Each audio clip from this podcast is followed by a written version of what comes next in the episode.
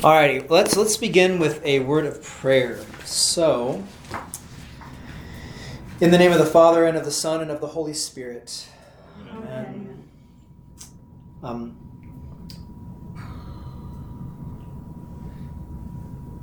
Almighty, everlasting God, through your only Son, our blessed Lord, you commanded us to to love to love love our enemies, to do good to those who hate us, and to pray for those who persecute us. Therefore, we earnestly implore you that by your gracious working, um, um, excuse me. Therefore, we earnestly implore you that by your gracious, gracious working,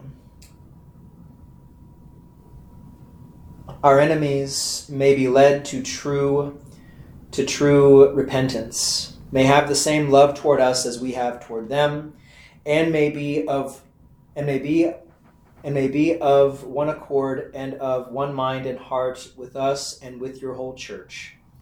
Through Jesus Christ our Lord. Amen. Amen. Okay. So we are in Habakkuk chapter 3. Um, before we dive into our discussion and everything, how about let's just read through it? Who wants to start us off? We've got 19 verses. If somebody wants to take it on all by themselves, go for it. If you want to split it up, let's just have someone start.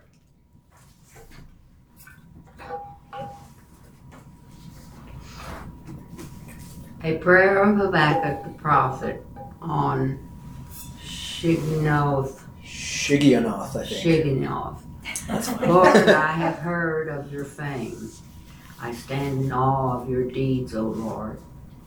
Renew them in our day, in our time, make them known.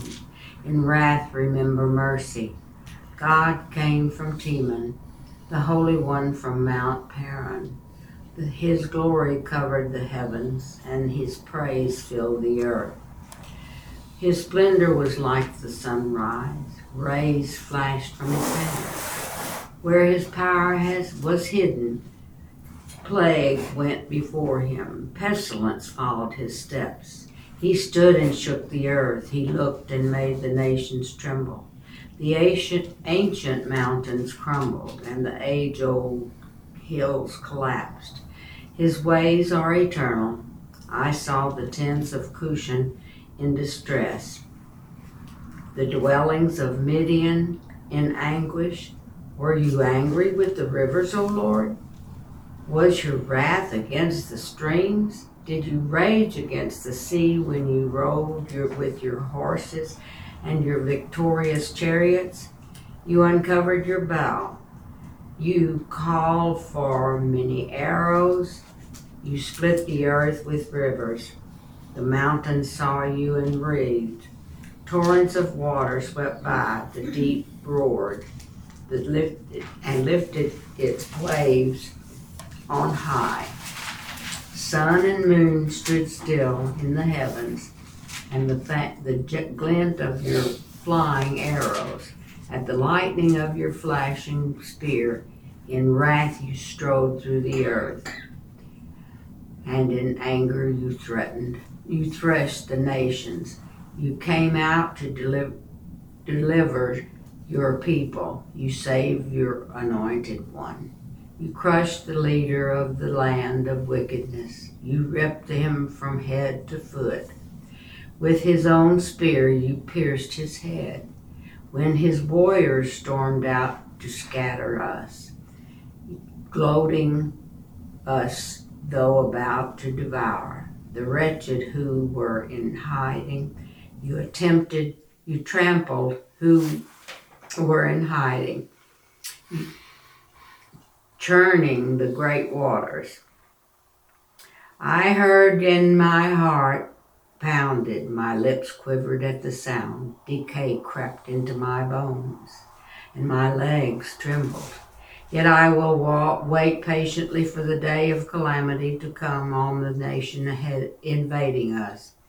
Though the fig tree does not bud and there are no grapes on the vines, though the olive crop fails and the fields produce no food, though there are no sheep in the pen and no cattle in the stalls. Yet I will rejoice in the Lord, I will be joyful in God my Savior. The sovereign Lord is my strength. He makes my feet like the feet of a deer. He enables me to go on the heights. For the director of music on my stringed instruments. That's it. Oh, on my stringed instruments. Mm-hmm. It's his psalm, uh, or his pr- his prayer through a psalm, right? Through a psalm. So um, Habakkuk chapter three is about his psalm of praise. So uh, we have look, discuss, and apply. For the look portion, uh, verse two, uh, he writes, "In wrath, remember." Uh, he he writes. Um, in wrath, remember mercy. We might, we might paraphrase like this You are filled with wrath over the sins of your people, but in the midst of all your wrath, remember your, your, your, excuse me, your mercy. Okay? Uh, verse 3 Teman and Paran. Teman means southland, the area south of Judah. Mount Paran is south of Kadesh Barnea. The following um, verses recount the exodus from Egypt. Okay, uh, verse fourteen. Uh, with his own arrows, Jesus defeated the powers of death by entering death for us and by coming out the the the victor. Okay, so it's very poetic there, right? Uh, verse fourteen. Um, you pierced with his own arrows the heads of his warriors, who came like a whirlwind to scatter me, rejoicing as if to devour the poor in secret. Um, by death, Christ conquered death. Right. All right. Um, any questions about the look portion? Anything about this chapter in particular or generally? Before we go into it on the discuss. Okay, pretty straightforward. So, what is the main request Habakkuk uh, provides in this prayer?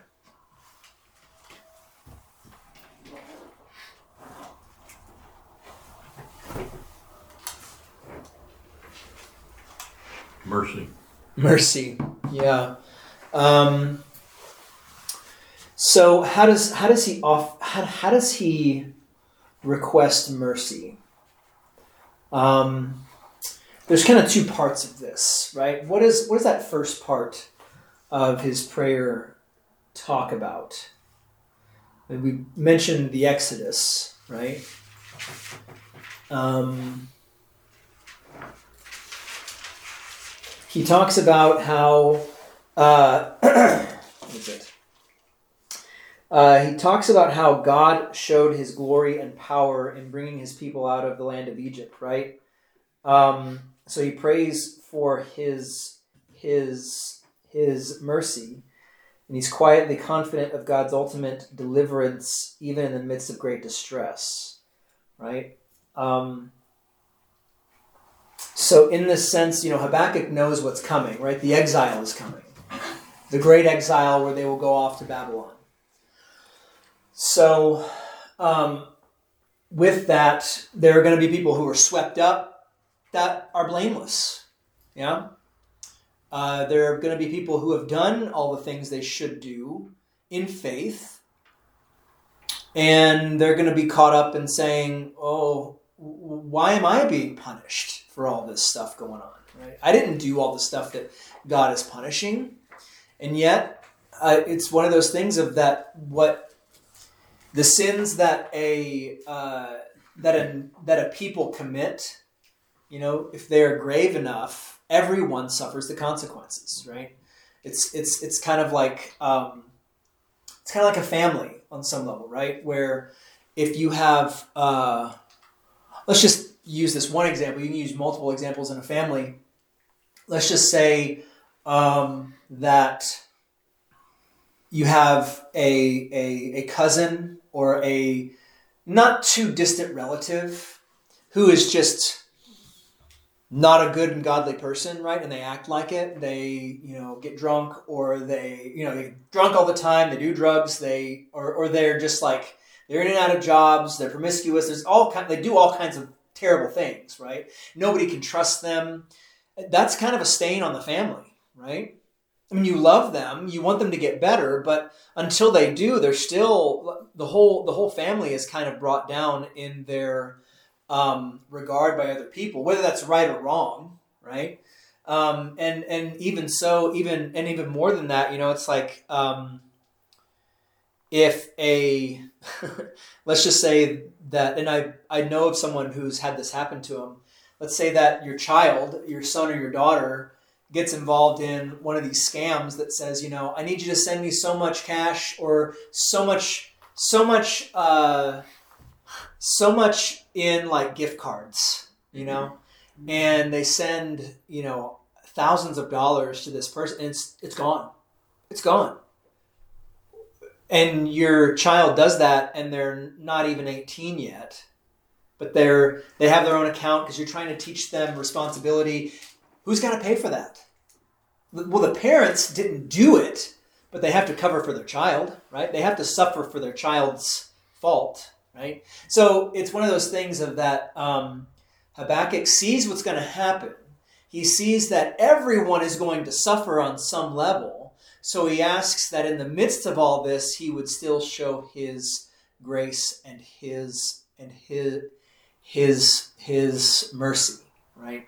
um, that he remembers because this has been said a lot. It's all reflected all throughout the scriptures, you know, through Exodus, Deuteronomy, the Psalms, um, I mean, the prophets. Remember the Lord your God who brought you up out of the land of Egypt.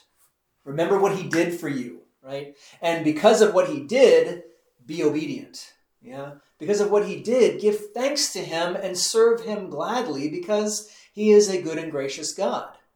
He saved you when you he saved you even though you had no right to it. And now you give him thanks by obeying his commandments, right? Um, it's not the other way around. Obey his commandments and then and and then he will give you life everlasting. No, you have life everlasting, so now you joyfully do what he asks you to do, right?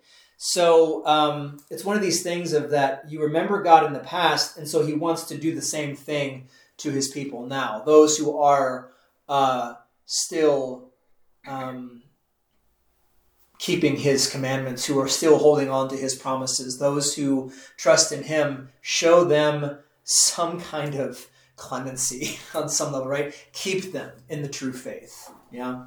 Um, any thoughts on that? That that that the first question, the main request of Habakkuk here. And he's also reminding the people that they have to be patient and mm-hmm. understanding that all through the ages, God's brought them out of miserable situations that they got themselves into. Yeah. Um, and He's still a loving God and will still do it again as you if if you stay in the faith. Yeah, if you trust in Him, right? Mm-hmm. And and we don't like to talk conditionally about these things, but it's true on some level. There is a conditional aspect of things that do you trust Him or not, right? Um, what needs to be clear about the condition is that you have no ability within yourself to trust in Him. He has to instill that faith in you, right? Um, it's not a matter of saying, you know, well, do I want to worship the God of the Babylonians or the God of my fathers? Hmm, it's my choice. You know, either you trust him or you don't, right? Yeah. It's not about weighing the options. There's only one true God. You either believe it or you don't, and you only believe it according to the power of the Holy Spirit or not, right? Um, it's hard to talk about because you have to trust God a lot then, you know, to say, Lord, can you give me more faith, please? That, that would be really wonderful. Because I can't have enough faith on my own by myself in you. You got to give it to me. Right? And because I'm asking, I mean, will he surely give? Of course he will. Yeah, of course he will. Um, but yeah, to keep those people firm in the faith so that they would endure. You know, remembering what he has done of old. Remember how he kept his promises. Yeah? Any other thoughts in there? No? Does anybody have anything that they want to share about that that you wrote down? Sorry, I just kind of jumped on it, but uh, it's it's you know how I get. I've had I've had I've had some coffee this morning, so. and I'm trying. And you know what? I'm trying to lower my my consumption of coffee so that whenever I do have some coffee, I'm going. You know, it's I'm I'm firing on all cylinders right now.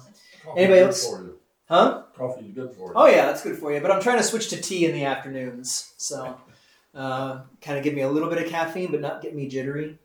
Anyways, um, anybody else have something they want to share for that one? Well, I, I put down, I mean, we've just got to remain faithful to God. Mm-hmm. Yeah, trust in Him. He will. He'll take care of you. Yeah. Yeah. Um.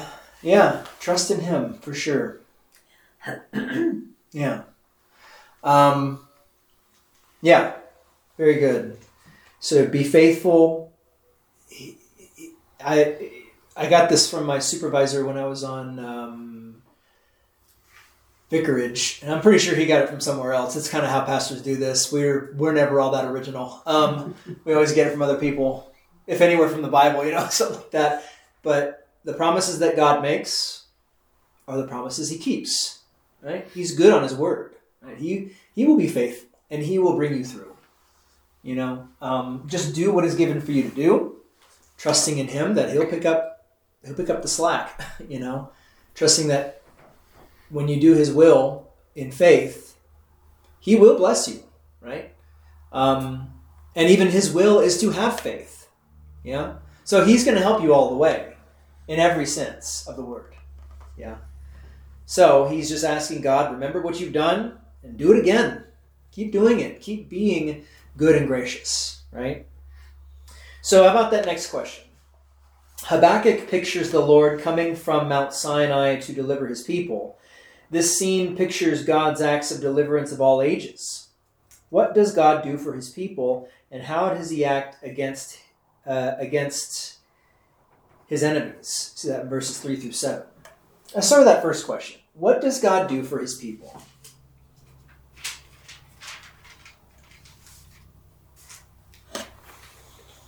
What does he do?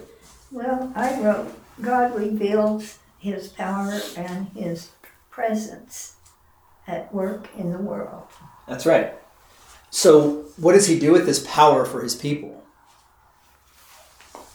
What did he do in uh, the Exodus? Takes care of them. Yeah. Uh, did he just say, y'all just sit tight, keep being slaves?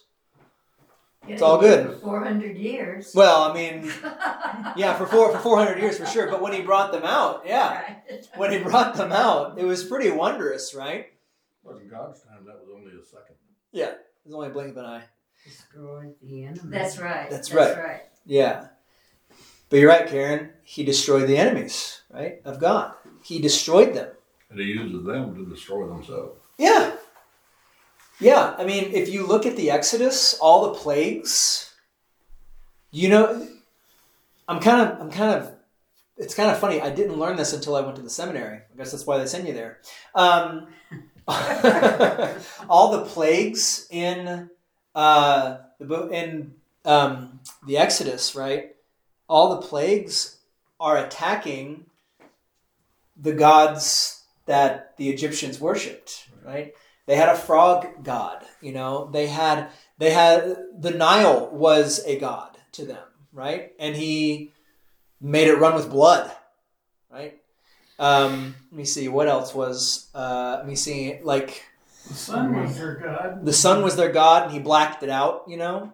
And then um, And rained fire. and he rained yeah and he rained fire consumed their crops right the locusts you know and the boils and the plagues and everything like that and he afflicted pharaoh who was a god king right um, so pharaoh was touched by god all the other things that they put their full faith and trust in were afflicted and destroyed or brought low right So he used their own deceitful or their own deceived hearts against them. Very interesting, right? So he saved. So that first question is, what does God do for His people? He uh, he comes to His people when they cry out to Him, right? Because for four hundred years they weren't they weren't in dire straits. It was towards the end of that, right? Um, once the pharaohs forgot who Joseph was, then they started to afflict the Hebrews because they were multiplying, you know, so much that they could easily overcome the Egyptians if they wanted to, right, by number. And so um, when they call out to him, he delivers them out of that, right? Um, but he uses his glory, his brightness. It says, his brightness was like the light. Rays flashed from his hand, and there he veiled his power, right? The, the pillar of fire by night and the pillar of cloud by day. Yeah. He leads them, but he clothes himself within a certain presence so that they won't see his full glory and be destroyed. Yeah. But before him went pestilence and plague followed at his heels. He stood and measured the earth. He, he looked and shook the nations. Then the eternal mountains were scattered. The, the everlasting hills sank low. His were the everlasting ways. I saw the tents of Cushan um, in, affliction. The curtains of the land of, of Midian did tremble. Right? He is showing his glory to deliver his people. Right? Um, and for that, they give him thanks and praise. I mean, what's the first thing that happens after Pharaoh is drowned in the Red Sea? What immediately happens after that? Y'all remember? They built an altar. Uh-uh. No. Um, well, I mean, you know what? They might in response, but I'm thinking of. Uh, yeah, no, I don't. I don't think they.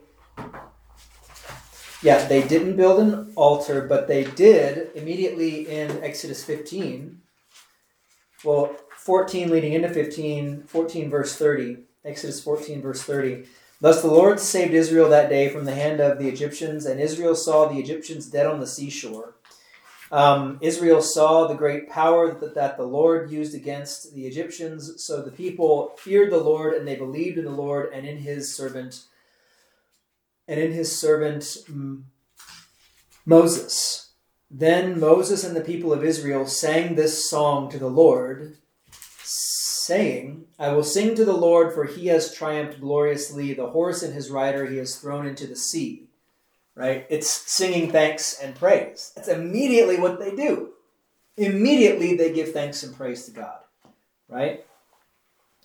Um, so with that, we've kind of already given this away, but how does God act against against um, uh, how does he act against his enemies?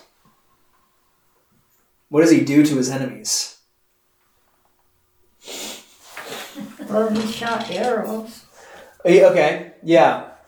Um, he, we already said this, right? He Right. uses their own power against them. Right. He turns their false gods on them to show that he is the one true God. Yeah. He, whoever takes a stands against him is destroyed. Uh, do we relish that? I mean, on some level, you would say yes, but only because their affliction has ceased. But we don't glory in well, I, I mean, we we glory in a certain way to giving thanks thanks to God that He has He has uh, triumphed over um, those who stand opposed to Him. But at the same time, I mean, we we pray for mercy and that those who would believe would, right?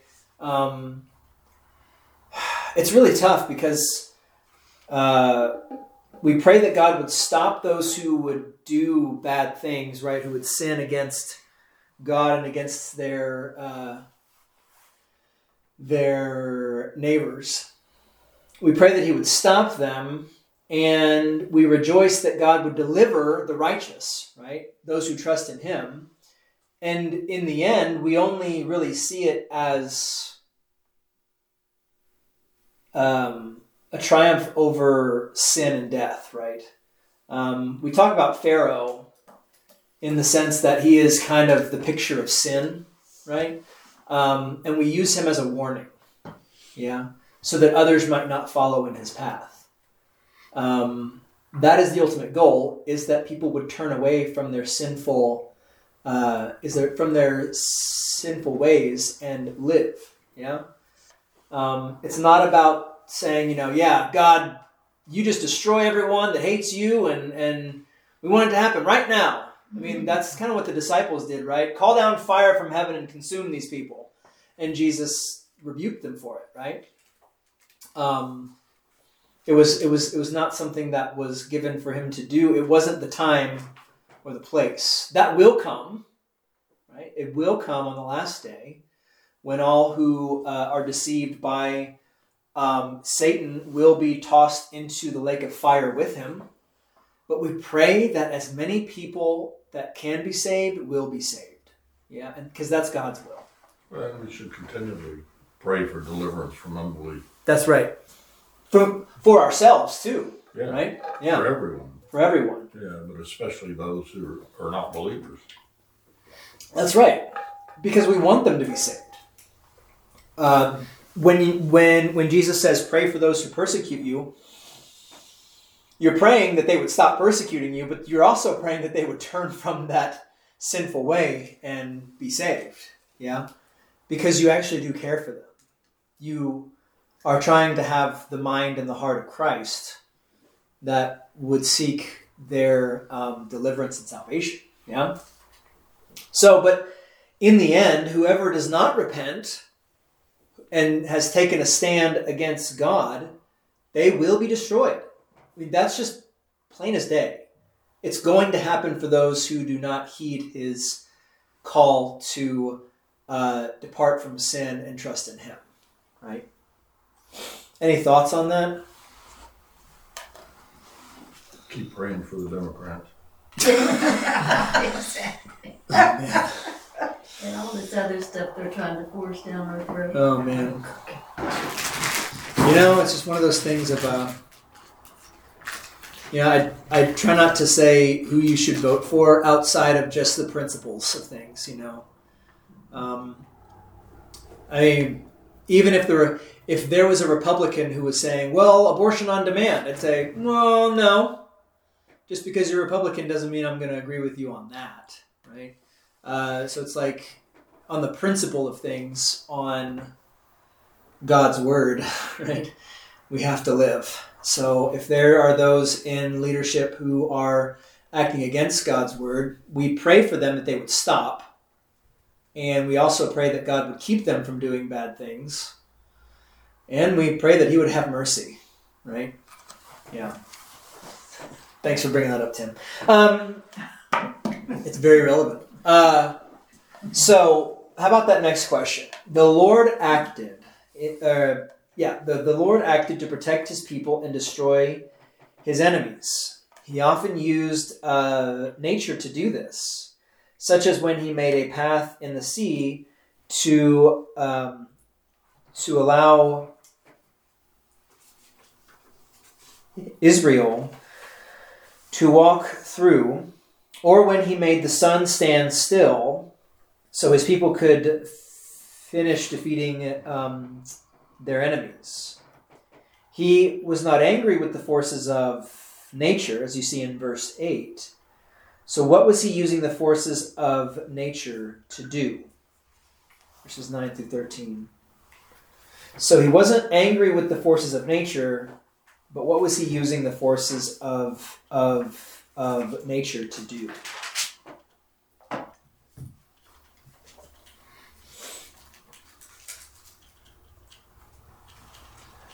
He put in rivers. What's that? He put in rivers. Split the earth, put in rivers. Yeah, what was his end goal in, in doing that? destroy the enemies of his people. That's right. He is the God who's created the heavens and the earth. He uses those means to the end of delivering his people. Yeah. Um, and you kind of see that throughout history too. It's kind of funny. Uh, wasn't there? There's there's kind of a. It just brings to mind. Sorry, I'm, it's it's a little bit of a tangent, but it has something to do with this. Not that. So I'm not going to be a full apologist for the Church of England, right? Uh, I'm a Lutheran, and they've actually done some terrible things to Lutherans in the past on some level with under King Henry VIII, uh, like um, Robert Barnes, who was burned at the stake, and a good friend of Luther, by the way. Um, but what I will say is that under Queen Elizabeth I, the Spanish, uh, who were Roman Catholic, tried to go against. They sent their full fleet uh, against Britain, and what happened? Got defeated. They got defeated because uh, there was a great storm that destroyed the entire Spanish Armada, or at least most of it, to the point where they were just they couldn't do anything, and so they saw that as divine help. Yeah. That uh, and in hindsight, people say, "Well, they should have known better because the, the, the. it's like it, what it's still God doing work with the natural powers uh, to deliver deliver His people on some level, right? So it's just it's one of those things. Um, the English saw that as um, divine intervention, uh, and and you can see it in other things too. But God uses uh, God is a God who works by means. He can do uh, miraculous things like you know cure people from cancer, shrink tumors, things like that. More often than not, though, he works by the means of other people and through creation as well, right? So um, he uses these things to deliver his people from harm, yeah, and to remind them that he is the one who controls all things. Yeah. Any any thoughts or questions about that? Yeah, just like the recent hurricane in Florida. You know, if that would have been up in a northeastern city, they would have been wailing and bemoaning because the government's not down there helping. and uh, I mean, I don't care whether you, whether you like DeSantis or not. You said the heck with the government. We're going to take care of ourselves, and we're going to The federal government, right? Yeah. yeah Yeah. yeah we're going to be back in operation and everything else. Yeah. We're not going to depend on. FEMA. Yeah. You know, and all the people up north are saying, well, he should have he should have asked for all this help from the government.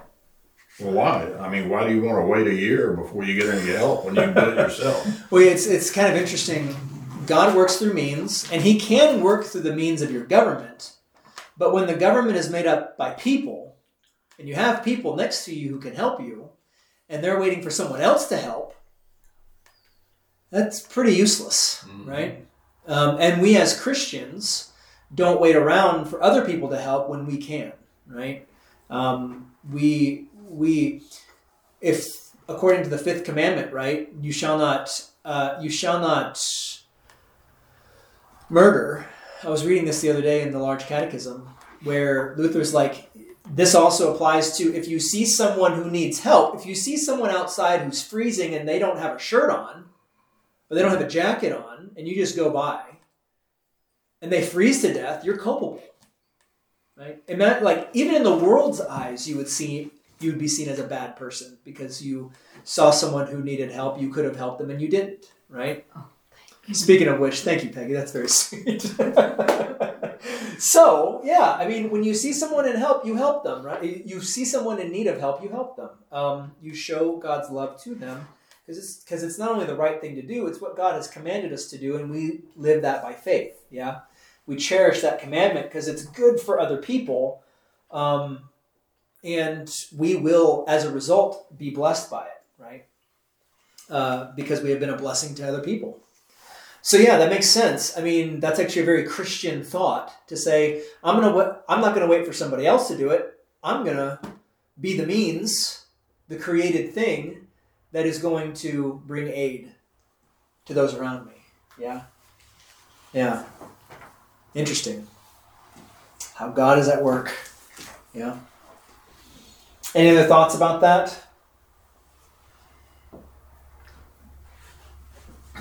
No? Okay. So, number four, last question in the discuss, por- discuss portion here.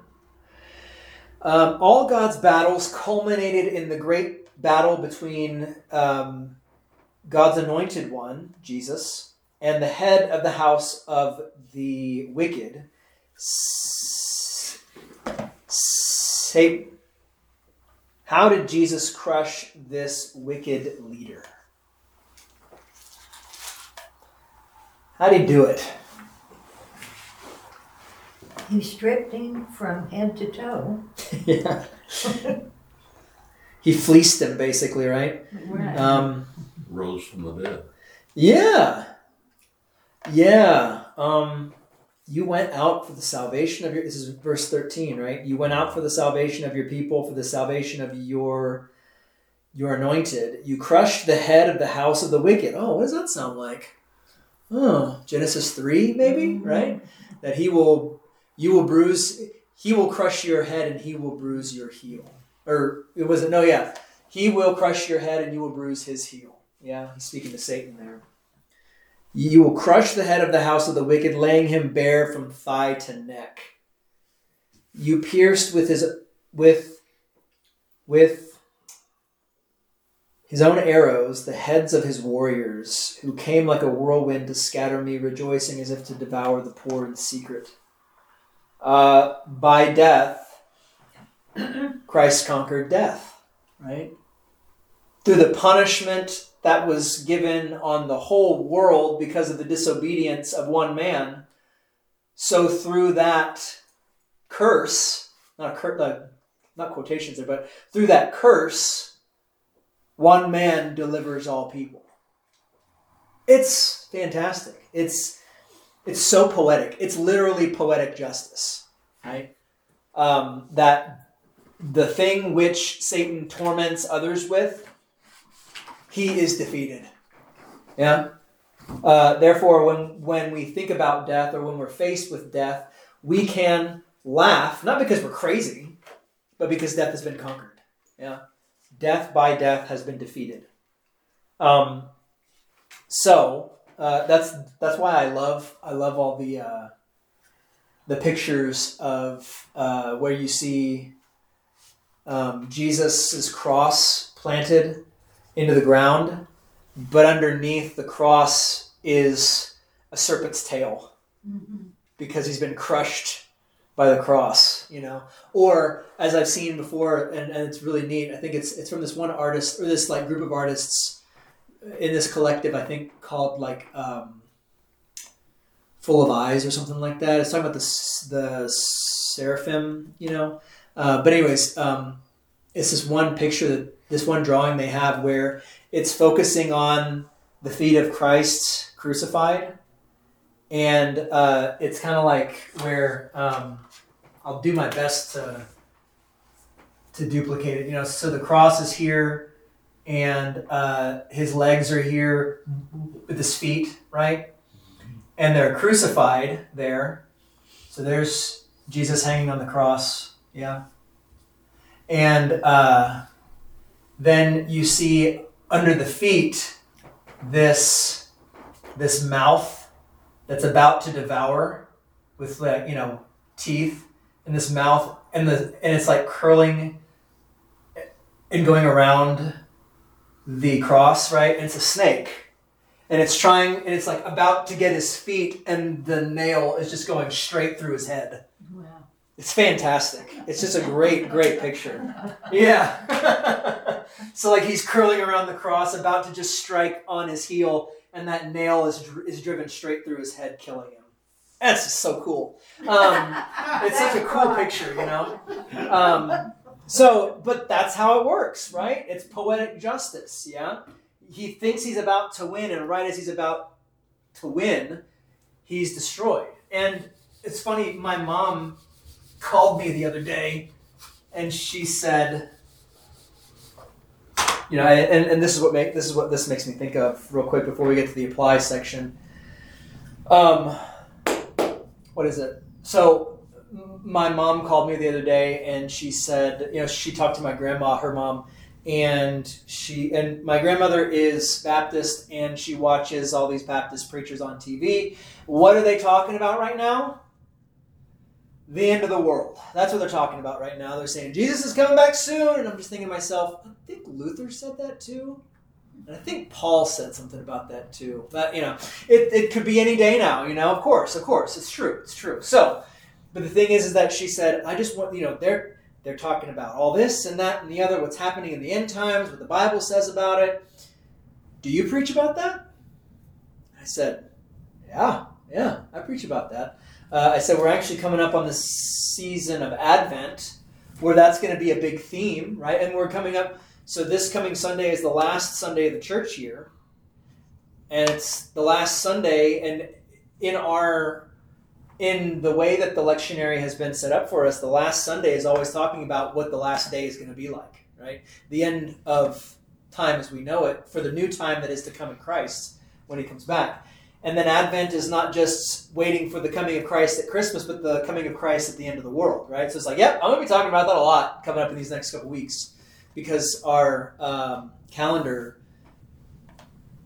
provides for that. Anyways, I was reading to her uh, Revelation 20, um, and I said, and, and you know, it's just kind of interesting how even in the end, when you see that picture of Jesus' feet about to be consumed by the snake, and right as it looks like he's about to devour him, the nail goes through his head. Right as it seems like Satan is about to win, he's defeated. Revelation 20, um, verse 11. No, um, sorry, verse 7. So I talked about how we don't believe in a rapture, right? The thousand year reign is happening right now.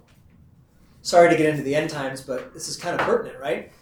We believe that Christ, okay, first of all, where is Christ right now? The right hand of God. Right. He is sitting at the right hand of God, the Father. The, the right hand is the place of power. He reigns on the throne. He's in the midst of the throne as the Lamb, right? So, with that, he reigns. We are in the thousand year reign right now. It's been more than our reckoning of a thousand years, but it's a symbolic 1,000 years, right? Christ reigns right now. And uh, we see in Revelation 20 a lot of allusions to uh, baptism, uh, the first death, which will save you from the which will save you from the the second death, which is being tossed into the lake of fire, right? But we see that the devil is chained right now during this thousand year reign. Yeah? He cannot accuse us anymore. He's chained. And he can only afflict us so much, right? God will not allow him to tempt us beyond what we can handle according to his will and to his grace, right? So the devil is chained right now.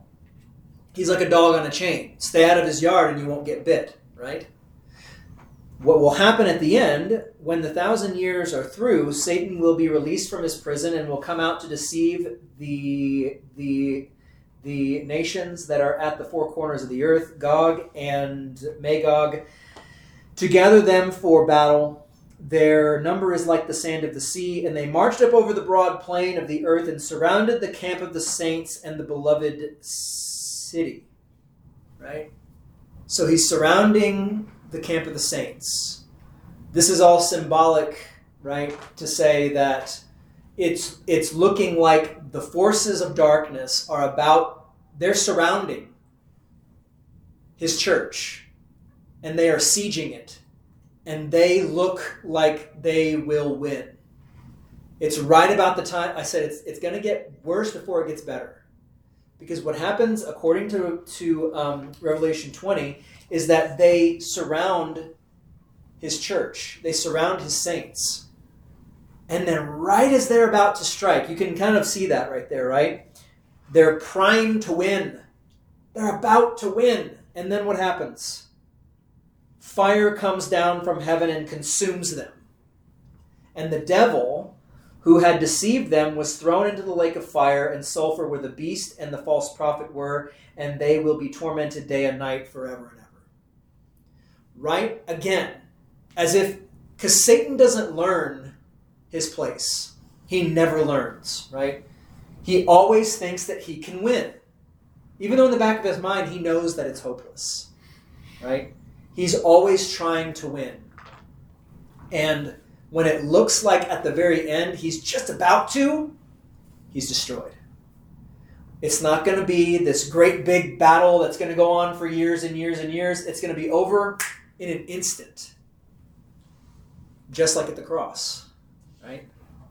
Come, Lord Jesus. Amen. Right? So that's why we pray, come quickly, Lord Jesus. Because when you come, it's over. It's over. Yeah? So, anyways, I want to point that out. Because it's kind of neat how it repeats itself. Right? Um, and then you see that, that as soon as that happens, as soon as Satan is destroyed and thrown into the lake of fire, the, gwa- the great white throne comes down, and the new heavens and the new earth come, and the resurrection of the dead takes place, right? And uh, and and all who are all who have uh, their lot their names written in the book of life, which is interesting because it also talks about. Um, and the dead were judged by what was written in the books according to what they had done. Right? Um, we're not saying that works save you. We're saying that your faith has saved you, and that faith can't help but do good things, right? Um, and so you'll you will be judged by what you have done, but in faith. Yeah, you'll be said, "Well done, good and faithful servant." Right? Well done. You trusted. Yeah, you trusted in God to save you, and look at the wonderful things that came from that. Yeah? And that's why it says, and if anyone's name was not found written in the book of life, he was thrown into the lake of fire. So, you want your name in that book. You want to be baptized. You want to trust Jesus. Yeah? Humans and angels. Right. Yeah. Angels will be judged also. Yeah. And it's very interesting. We could have this last week on, on Sunday had the reading of the sheep and the goats, but I figured I'd save the hard hitting ones for like this Sunday, which is about the ten virgins, which is kind of fun. Anyways, uh, it's it's it's a tough one. Um, And how many cups of coffee have you had? yeah, I know. One and a half, uh, but it was a Fr- that's not bad. but it was a French press, so that stuff's really strong. Um, Not near enough. yeah. No, I love you. I love you. basically what i'm saying is that uh, there's there's there's stuff there's stuff to be found in scripture where you know there what we do matters yeah what we do matters now you may say like well what, what about somebody who's who's like who's like comatose or uh, non-responsive whatever it's like well i'm not talking about them right I'm talking about us who are walking around on earth and able to do the things that god has called us to do in that way or whatever. I mean, even if you're someone who's stuck at home because you can't get out, you can still pray, right? That's a good deed. That's a that's a good work um, done in faith, right? So, anyways, I, I just want to point that out. It's very interesting how Satan is always defeated right as he's about to win. So that means that we should not give up hope. Yeah, our hope is in Christ who wins the victory over sin and death. In fact, I love doing that with Charlotte. We'll go to our crucifix. I did that this this this morning. I was just like, uh, we saw her. We we go to the crucifix, and she goes, um, and I said, "Do you want to kiss? Uh, do you want to kiss Jesus?" And so she kisses him on the head, and then and then she just points because there's a skull at his feet. She goes, "That's death." And I said, "That's right, baby. That's death." I said, "Jesus beat death," and she goes, "Uh huh." you know and it's like jesus beat death and i said who is jesus and she goes he's my savior Aw. and i said what did he do for you and she goes he died on the cross and when and then what happened and he rose from the dead It's like, that's right baby jesus beat death she goes uh-huh and then she, and then she just looks at me and says I think I want some milk. So you know, uh, it's just the way it goes. All right, let's let's move on to the apply section real quick. Um, so, what did Habakkuk resolve to do in view of God's promise? Uh, verse sixteen. Start there. What what did Habakkuk resolve to do in view of God's promise?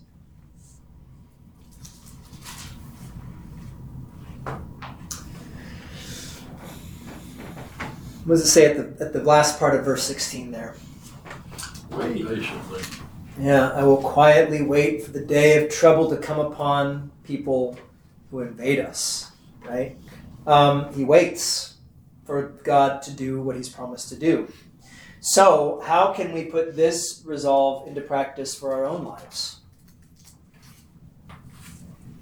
We're, we're waiting for this nation to fall flat on its face.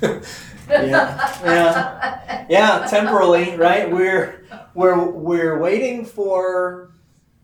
On some level, it's kind of funny. It's like I feel like people are waiting for a collapse, but I wonder if it's already kind of happening on some level, right? I mean, morally, It is. morally and ethically, it's Yeah. we've already collapsed on some level. Um, so now's the time to rebuild. Yeah, uh, fortify your families, fortify your church. Um, build, you know, you know, faithfully contribute to the the the remnant that God has promised. Right. Um, that's kind of what we're. It sounds kind of crazy because when you say this, see, I can talk with y'all because we're we're of we're on the same page in a lot of ways, right? But um, as a pastor, looking out in the world and us looking at our kids, Charlotte's only two, Henry's about to be eight months or so, and um, we say, what are we going to do? You know, how how are we going to teach them about what's wrong, but not expose them fully to it? All this stuff, but God willing, the more children we have, uh, the more we'll be able to at least instill in them the faith that is for all the saints, and so that they will be part of the remnant that will rebuild, right? And pick up the pieces and, you know, do God's will until He comes, right? Uh, so waiting, but that takes a lot of patience. right? Takes a lot of patience. Be still and know that I am God. That's right. That's right. So be still, and we will be. We. I mean, it's one of those things.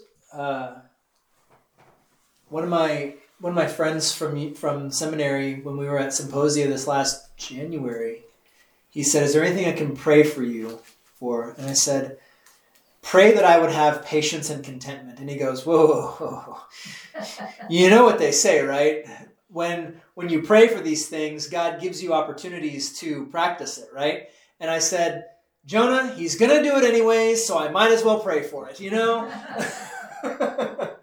so he's a he's he's a friend of mine who's a pastor up I think in South Dakota. But yeah, he's uh he's and so and so he just laughed. He's like, "I love you, man." I was like, "Well, I mean, it's true. He's gonna he's gonna give you opportunities to practice contentment and patience, anyways. You might as well just pray for patience and contentment." So, uh, but we can wait, right? He will save us. He already has, right?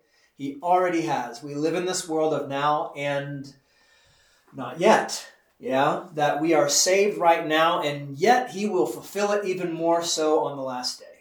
Yeah, and it'll be a glorious day. Judgment Day for us will be a day of being pronounced not guilty. Yeah. Any other thoughts on that? How we can put this resolve into practice for our own lives? What do y'all think? I have lots of kids. I have lots of kids. I, hey, we're trying. Um, in fact, I think Amelia said that after she came, she came back. Was it on Sunday? It might have been the baby shower for Emily Filer now. Um, but she said that people were asking. It's like, so y'all think about having another one? You know, kind of thing. It's like, what? We're we're looking into it. You know, it's like, yeah, well, we'll let you know. We'll let you know if God if God blesses us for sure. Um, but yeah, if God if God Wills it. Of course, do we find ourselves at certain points in time saying, "Oh, we got two. This is tough. Do we want more?" And you know, that's the sinful flesh trying to get the better of us, and and we always find ourselves saying, "Yeah, our kids are awesome. We love our kids. They're great." You know, so we want, we would love to have more, and we'd like to continue others to to, to continue to encourage uh, those who still can have kids to have kids, uh, as many as God would bless them with. Y'all Yeah, know, because the unbelievers aren't having kids. They're aborting them and avoiding having them. yeah, it's awful. Yeah. It's awful. If we live long enough, there won't be any unbelievers left. well, that's one way to put it. Yeah, that's that's one way to see it. It's sad though. It's sad because you want them to know the blessing, right? Um, but they see they see God's blessing as a curse. Right. Um, so even more, we pray for them and we entreat them to not see it that way, right? See it, see see kids for what they are, right? Blessings, blessings for sure. Um, all right, so we must often suffer. Is the next part, right? We must often suffer through the punishment God, the punishments God brings on the wicked of this world. How did Habakkuk express this fact in verse 17?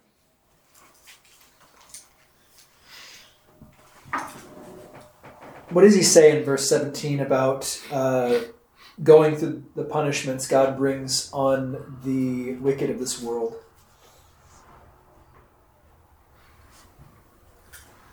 Even if I starve to death, I'll praise the Lord. Yeah.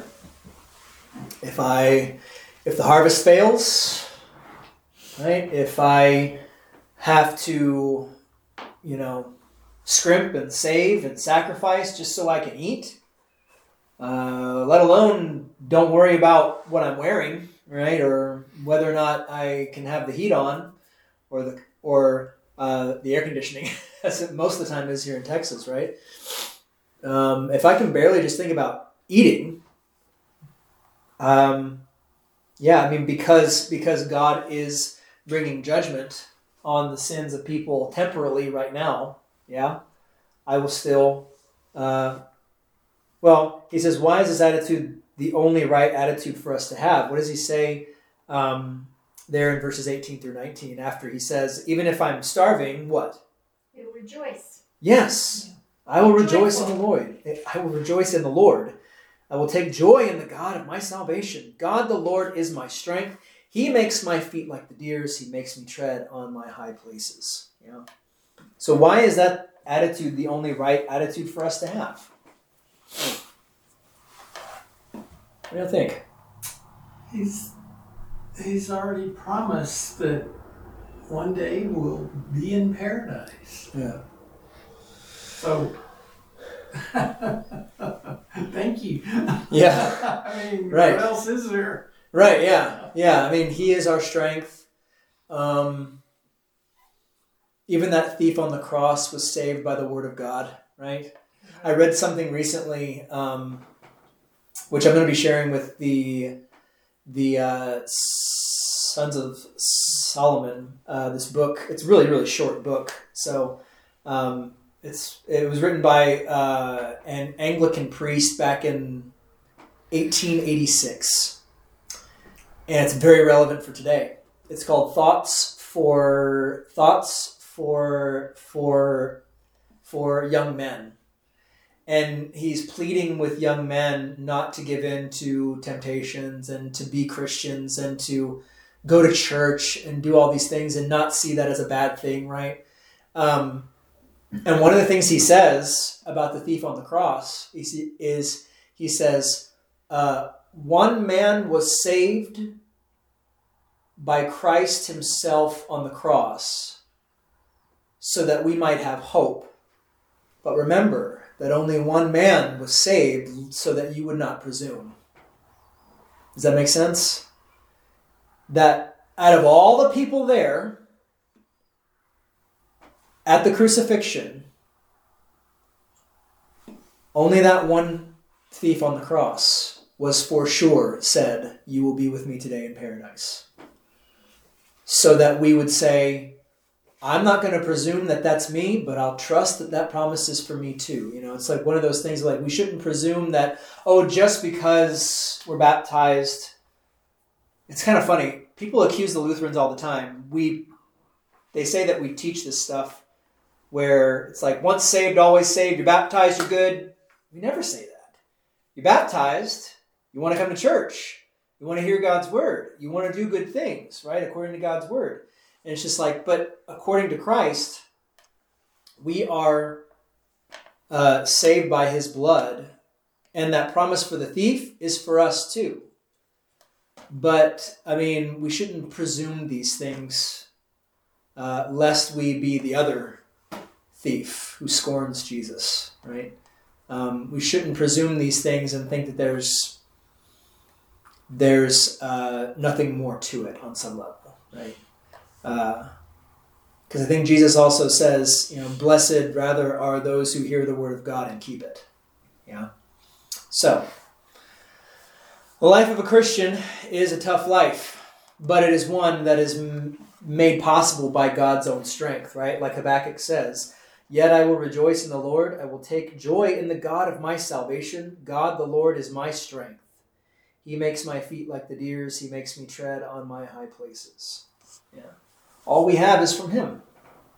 Right? We trust in Him. Um, we should rejoice, even though things are falling down around us. Because, like I said from Revelation 20, though it looks like we're being surrounded by the enemy, we know that in the end, they will be defeated. Yeah. We know that that's the truth. That is our hope. That's been shown in Jesus' death and his being raised from the dead. All right? Any other thoughts or questions about this? Habakkuk?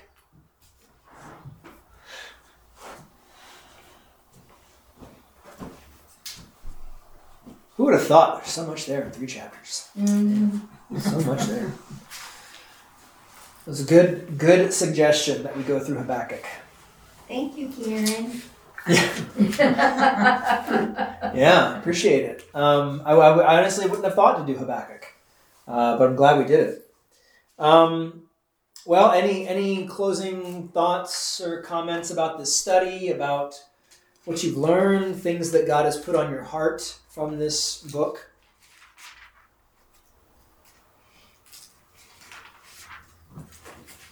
No. All good to go. Really, but okay. never really, Never really. really delved into it like that. That was good. Good, good. Well, be still and know that He is God, right? Be still and know that your salvation is won by the blood of Christ. Yeah, Amen. amen. All right, well, let's go ahead and close then uh, with the Lord's Prayer. So, taught by our Lord and trusting His promises, we are bold to pray. Our Father, who art in heaven, hallowed be thy name. Thy kingdom come, thy will be done, on earth as it is in heaven. Give us this day our daily bread, and forgive us our trespasses, as we forgive those who trespass against us. And lead us not into temptation, but deliver us from evil. For thine is the kingdom, and the power, and the glory, forever and ever. Amen.